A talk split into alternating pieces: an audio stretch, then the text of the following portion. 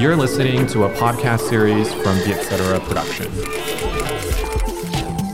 Biết tất là gì? Là podcast nghe xong biết thôi.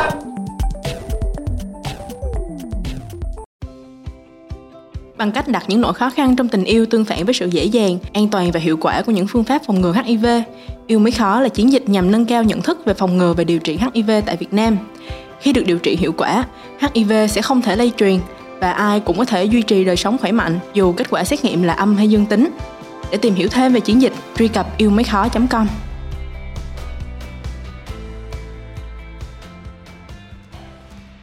Chủ đề của podcast lần này sẽ là về sự kỳ thị trong dịch bệnh. Nguyên nhân khiến chúng ta kỳ thị là gì?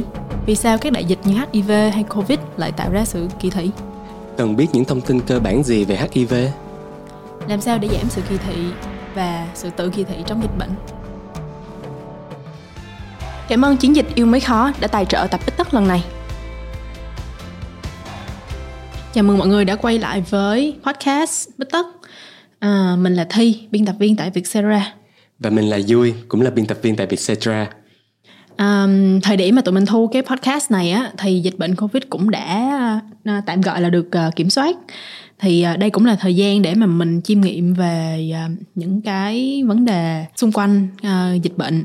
Thì bản thân thi thấy là ngoài vấn đề những vấn đề về y tế thì cũng còn rất nhiều vấn đề về tâm lý nè rồi những vấn đề xã hội rất đáng được quan tâm.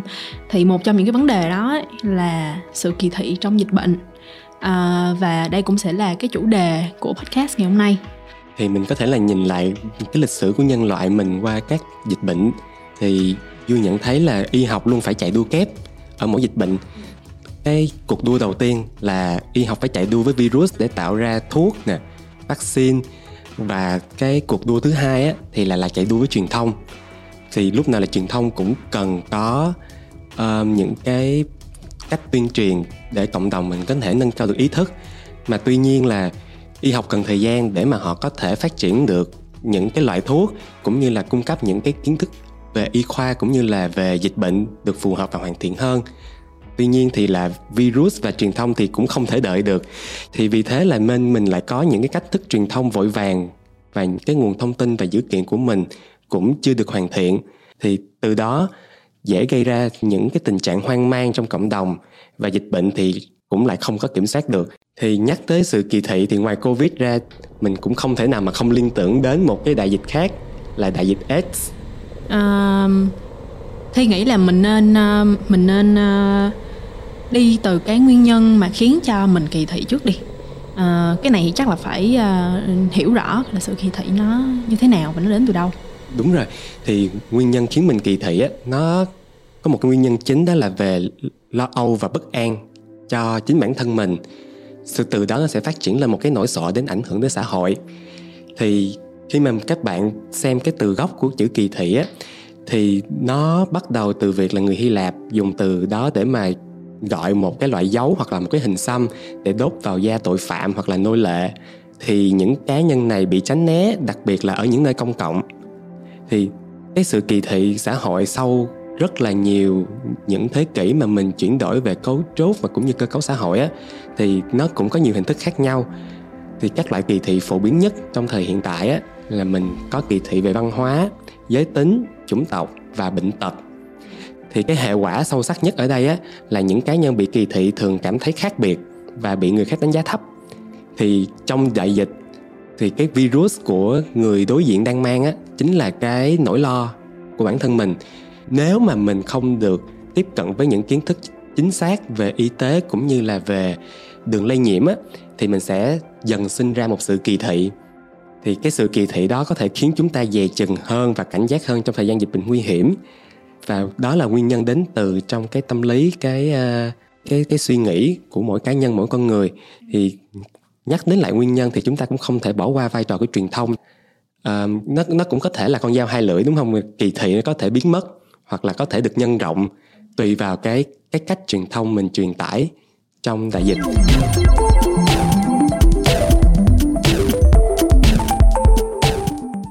À, nói tới truyền thông thì uh, em có nhớ tới một cái uh, một cái thông tin.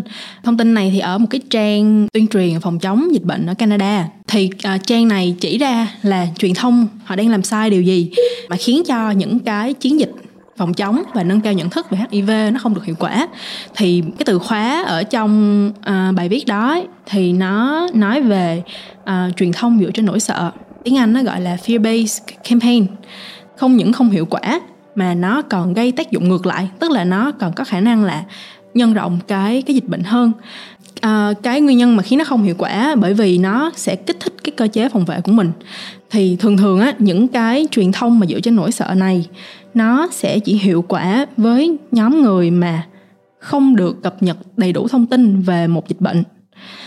Và những cái nỗi sợ này cũng có thể dẫn đến cái chuyện là um, người được tiếp xúc với thông tin của chiến dịch sẽ kỳ thị cái nhóm người mà mắc bệnh.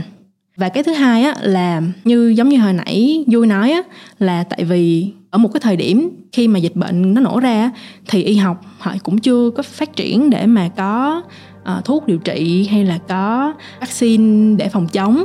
Cho nên là mình sẽ hay có một cái tâm lý là ok nếu như vậy á, thì tôi mà mắc bệnh á, mà không có thuốc trị nghĩa là tôi sẽ có khả năng tử vong.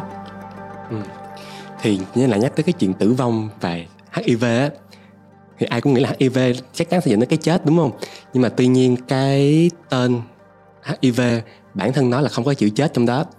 Thì HIV tiếng Anh á, viết tắt là Human Immunodeficiency Virus có nghĩa là virus suy giảm hệ miễn dịch ở người tạo điều kiện cho những bệnh cơ hội và nhiễm trùng thậm chí là ung thư phát triển mạnh làm đe dọa đến tính mạng của người bị nhiễm.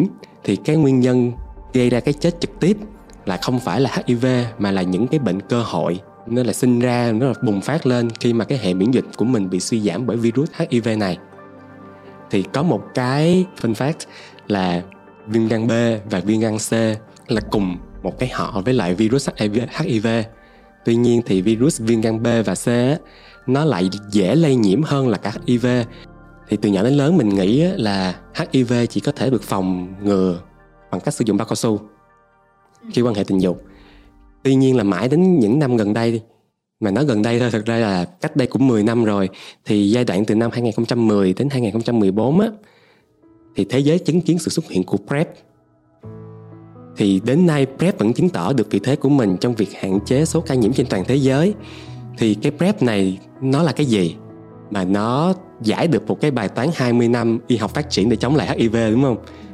Um, thì mình gọi là PrEP nhưng mà cái cái tên PrEP là chữ viết tắt của pre-exposure prophylaxis thì PrEP là một cách để uh, bạn có thể bảo vệ mình khỏi bị uh, lây nhiễm HIV. Um, thuốc PrEP thì được uh, khuyến nghị là cho những ai mà có nguy cơ cao bị nhiễm HIV. Ví dụ như bạn uh, có quan hệ tình dục nhưng mà người đó đang nhiễm HIV thì cách sử dụng PrEP á, nó cũng rất là đơn giản là bạn chỉ cần uh, uống nó mỗi ngày. Vào cùng một thời điểm hầu hết là những người mà sử dụng PrEP á, sẽ không có bất kỳ phản ứng phụ nào. À, nếu như có thì nó sẽ bao gồm à, một chút buồn nôn chóng mặt nhức đầu mệt mỏi à, hoặc là tiêu chảy. Thì các phản ứng này nếu có thì nó cũng sẽ kéo dài trong khoảng một tuần thôi. Nếu như mà à, bạn có phản ứng phụ mà nó kéo dài hơn một tuần á thì tốt nhất là bạn nên đi đến gặp bác sĩ.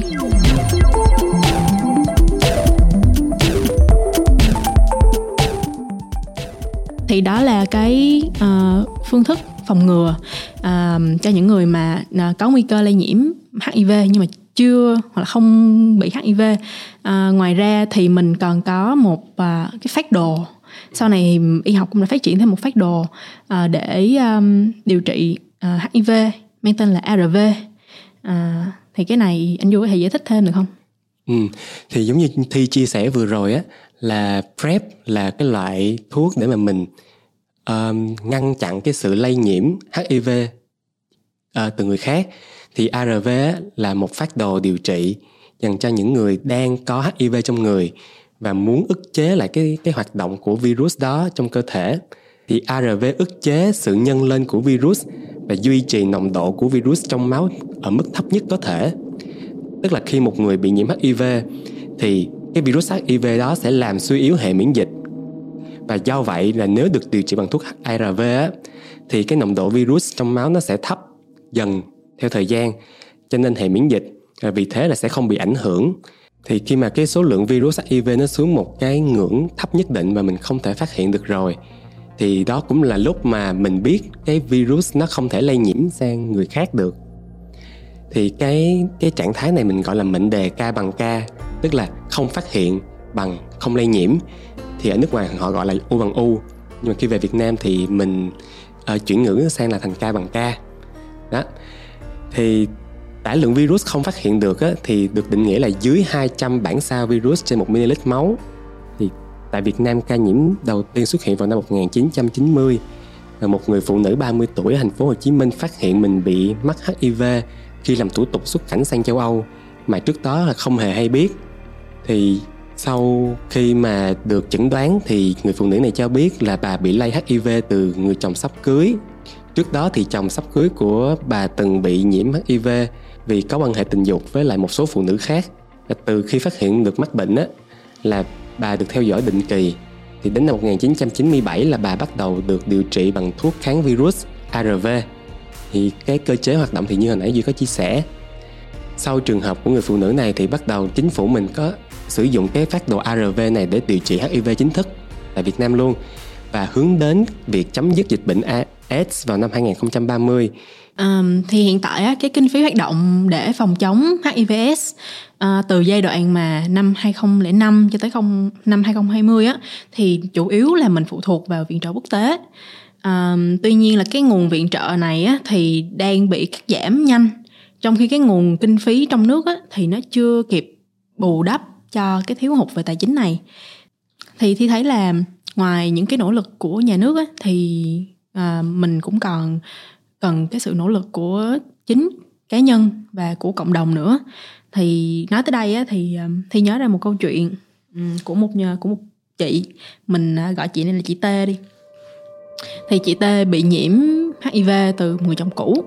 À, sau này thì chị ấy có có quen người mới à, nhưng mà phải sau một thời gian quen nhau ấy thì chị T chỉ mới công khai về cái tình trạng bệnh của mình.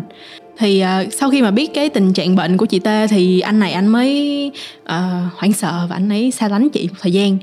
Uhm, nhưng sau đó thì anh quay lại và anh bắt đầu là à, quyết định là ở bên chị ấy và à, chịu khó tìm hiểu kỹ hơn về bệnh HIV à, và biết là bệnh HIV thì người nhiễm HIV thì vẫn có thể um, sống như một người bình thường. À, và anh bắt đầu à, cùng chị vượt qua.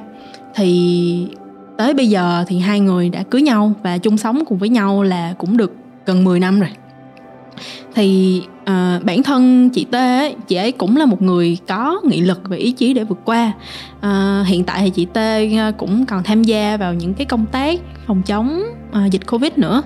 À, nhưng mà thi thấy là ngoài cái chuyện là à, nghị lực từ cá nhân mình á thì mình cũng còn cần cái sự hỗ trợ về tinh thần từ người thân.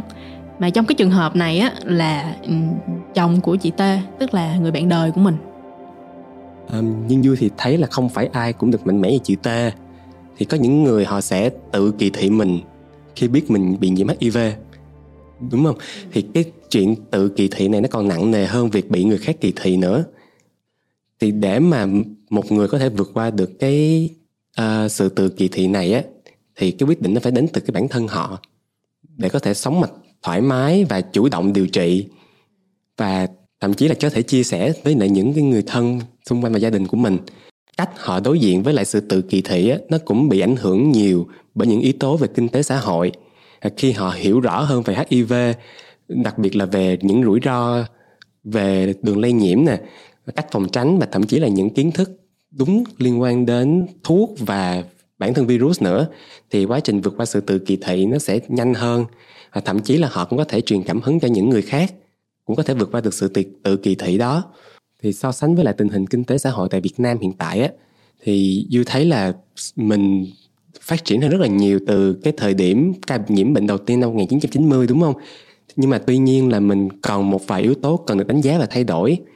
Thì việc đầu tiên á là bao cao su. Ừ. Thì khi mà nói về à, bối cảnh của HIV thời nay á, mặc dù là trên thế giới và cả Việt Nam nữa cũng đã có những cái kiến thức khoa học đầy đủ rồi nhưng mà những quan niệm về à, về dịch bệnh à, và về về HIV thì à, mình cần phải xem xét lại. À, thứ nhất là à, thi thấy là cái điều kiện sống của người Việt Nam thì ở thời điểm hiện tại á, thì cái điều kiện sống cũng như là cái đời sống tình dục của chúng ta đã được nâng cao. Nhưng mà thi thấy là cái kiến thức về tình dục an toàn nó vẫn chưa được uh, cập nhật và nó chưa được phổ biến lắm à, rồi những cái à, vật dụng trong tình dục ví dụ như là đồ chơi tình dục nè hoặc là những cái biện pháp phòng phòng tránh à, bệnh hoặc là ngừa thai ví dụ như là màng phim ngừa thai hay là bao cao su á nó vẫn còn mang nhiều định kiến. Thì những vấn đề này thi thấy là mình cần nói nhiều hơn để mình có thể tạo ra sự thay đổi. À, ngoài ra thì à, còn những cái à, ứng dụng hẹn hò nữa đúng không vui? Ừ, đúng rồi thì um, trong bối cảnh kinh tế xã hội ngày nay mình phát triển thì cái lối sống của mình nó cũng thay đổi rất là nhiều. Thì việc đầu tiên đó là sự xuất hiện và thật ra là lên ngôi luôn của những ứng dụng hẹn hò. Thì cũng có một số những chuyên gia họ nói rằng là việc sử dụng ứng dụng hẹn hò nó làm tăng cái số lượng ca nhiễm HIV trên toàn thế giới lên. Tức là mỗi người họ sẽ tự có cho mình một cái lối sống riêng cái lối sống khác nhau đúng không? Thì cái việc mà mỗi cá nhân mình bảo vệ mình khỏi HIV như thế nào á là một uh, giống như là một cuộc chơi của mỗi cá nhân vậy đó. Thì những cái ứng dụng hẹn hò này cũng phát triển theo một cái hướng an toàn cho người sử dụng. Thì những ứng dụng hẹn hò dành cho người đồng tính ví dụ như là Grindr thì họ có một cái một thông tin là lần cuối cùng xét nghiệm HIV là khi nào? À, tình trạng là âm tính hay là dương tính? Và cái ờ, cái người đó có đang sử dụng thuốc prep hay không thì mỗi người sẽ có thể là chia sẻ cái thông tin đó ở trên cái ứng dụng hẹn hò của mình để mà đảm bảo được cũng như là xây dựng một cái niềm tin hơn khi mà mình tìm kiếm bạn tình ở trên đó Ừ, còn một lối sống nữa, lối sống thứ hai mà mình nên chú ý á là cái lối sống bận rộn. Thì khi mà mình bận rộn á thì mình sẽ bị stress, à, mình bị nhiều áp lực và cái chuyện mà stress tăng á à, thì nó sẽ dẫn tới nhiều cái hệ quả mà trong đó có một cái là cái hệ miễn dịch của mình sẽ bị giảm. À, thì khi hệ miễn dịch giảm mà mình quan hệ tình dục ấy thì cái khả năng nhiễm không chỉ là HIV mà là nhiễm những cái bệnh ờ, uh, STI, cái bệnh lây qua đường tình dục khác á, nó cũng sẽ cao hơn.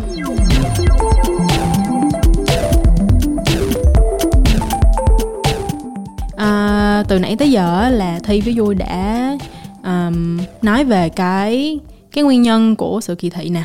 Rồi mình cũng um, đưa ra một số cái thông tin cơ bản về HIV vậy thì quay lại cái chủ đề của mình á thì chúng ta nên làm gì để giảm kỳ thị hay là giảm cái sự tự kỳ thị?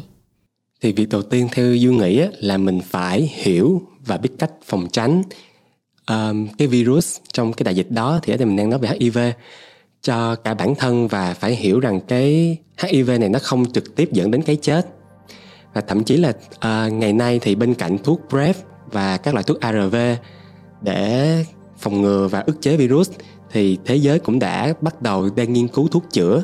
Cái thuốc chữa HIV này á nó được gọi là liệu pháp EBT101 do nhóm chuyên gia tại Mỹ phát triển trong 7 năm. Thì tới ngày nay thì loại thuốc EBT101 này đã được cấp phép thử nghiệm lên người. Và um, cái kết quả thì cũng đang đợi để mà bên CDC đánh giá và cũng như là có những cái theo dõi thêm về triệu chứng cũng như là uh, những cái phản ứng phụ cũng như là cách để mà sản xuất đồng loạt.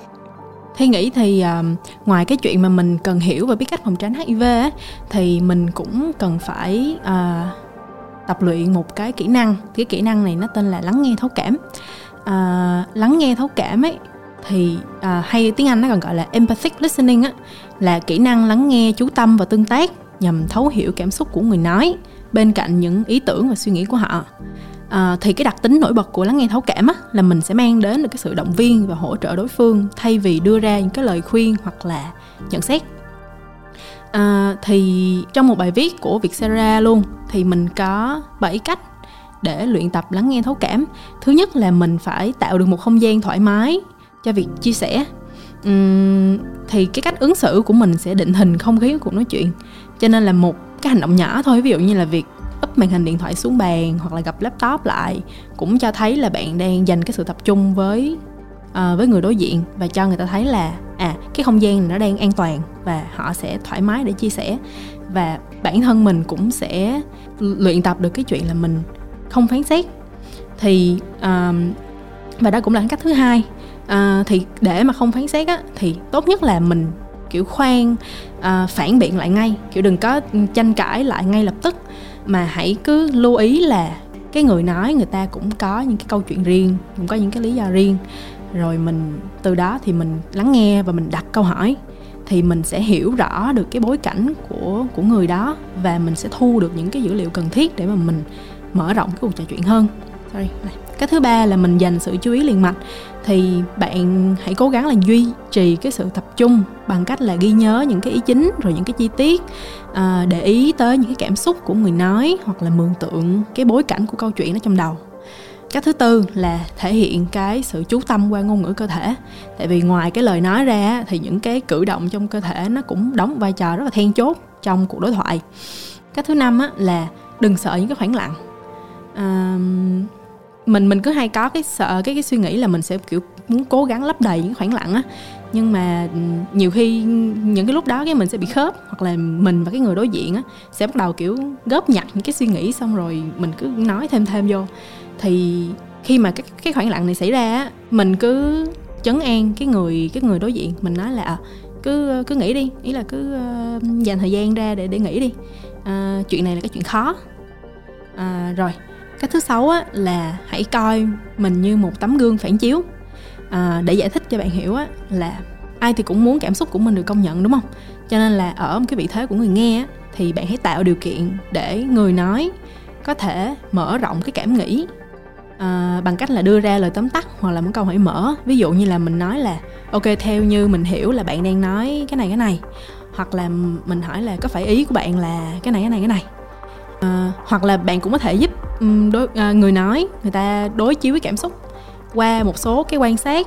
À, ví dụ như là à mình thấy là bạn đang rất buồn và tức giận đúng không? À, hoặc là bạn có thể nói là à, à, đó hẳn phải là một cái tình huống một cái hoàn cảnh rất là khó khăn à, và cách cuối cùng à, mình nên tránh khuyên bảo trừ khi mà họ chủ động tìm lời khuyên từ bạn. Tại vì đôi lúc á, cái người nói người ta không có thật sự cần một cái lời khuyên người ta chỉ muốn nói ra để cho nó nhẹ lòng. À, và có thể là họ đã biết rõ cái điều cần phải làm rồi và họ chỉ đang kiếm cái sự chấn an và sự thông cảm từ bạn thôi. Cho nên là ngay từ đầu cuộc đối thoại á hãy xác định là người này có cần ý kiến.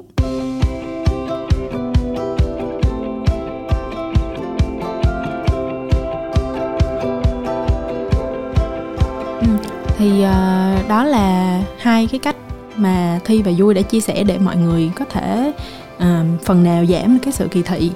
Uh, sau cùng thì mình nên hiểu rằng là dịch bệnh nói chung thì không chừa một ai và cái sự kỳ thị á nó cũng không có làm giảm nguy cơ lây nhiễm. À, hay nói kiểu nôm na là kiểu dịch bệnh thì nó không có kỳ thị ai cho nên là mình đừng có kỳ thị nhau ấy hy vọng là sau ờ, tập podcast lần này thì mọi người cũng sẽ hiểu hơn về à, nguồn gốc um, của sự kỳ thị. À, rồi các thông tin cơ bản về à, dịch bệnh hiv à, những cái cơ sở khoa học về những cái phương thức phòng ngừa cũng như là điều trị. Và làm thế nào để mình có thể à, giảm kỳ thị à, trong cộng đồng.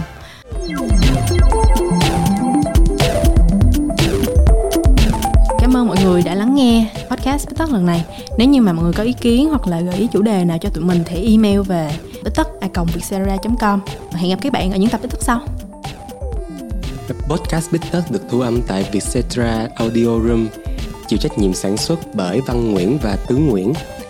Bên cạnh Bích Tất, hãy đón nghe những podcast khác của Vietcetera như Cởi Mở, Have a Sip, Vietnam Innovators tiếng Anh, Việt và MAD.